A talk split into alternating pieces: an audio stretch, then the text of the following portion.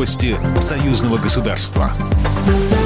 Здравствуйте, в студии Екатерина Шевцова. В Беларуси не будет приватизации в угоду шарлатанам из-за границы. Так заявил Александр Лукашенко на встрече с новыми руководителями сферы науки, производства и управления. В разговоре с назначенным директором Белаза Сергеем Никифоровичем он подчеркнул, что государство всегда будет поддерживать это предприятие, ставшее, наряду со многими другими заводами, брендом и достоянием Беларуси.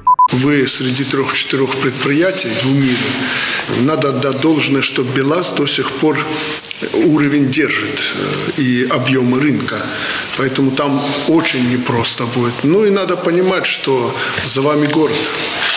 Нет Белаза, нет Жодина. Что такое забрать у людей то, что создавалось миллионами, забрать для одного какого-то инвестора?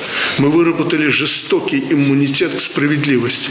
Нигде ни в какой стране, ты как историк знаешь, не было справедливой приватизации. Если мы хотим в, это, в этот омут окунуть нашу страну и 10 миллионов населения, и потом ходить ахать, охать, э, поняв, что не туда зашли, ну, это, это уже без меня и, и уверен, без вас. В понедельник президент Беларуси сделал ряд кадровых назначений. Помимо БелАЗа, новые руководители появились в четырех вузах, а также в аппаратах Министерства финансов, здравоохранения и Госкомитета по имуществу. Под Брестом стартовал второй этап совместных белорусско-российских учений «Славянское братство-2020».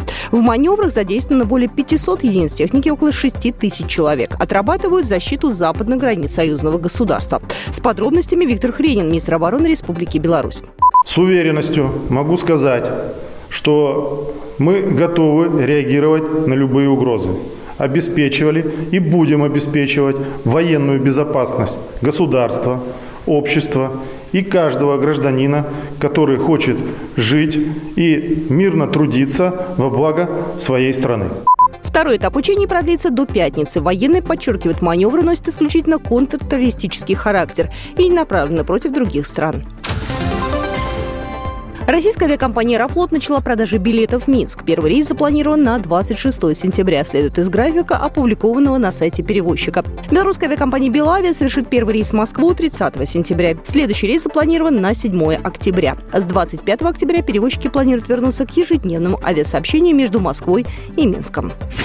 Программа произведена по заказу телерадиовещательной организации Союзного государства. По вопросу размещения рекламы на телеканале «Белрос» звоните по телефону в России 495 637 65 22. В Беларуси плюс 375 44 759 37 76.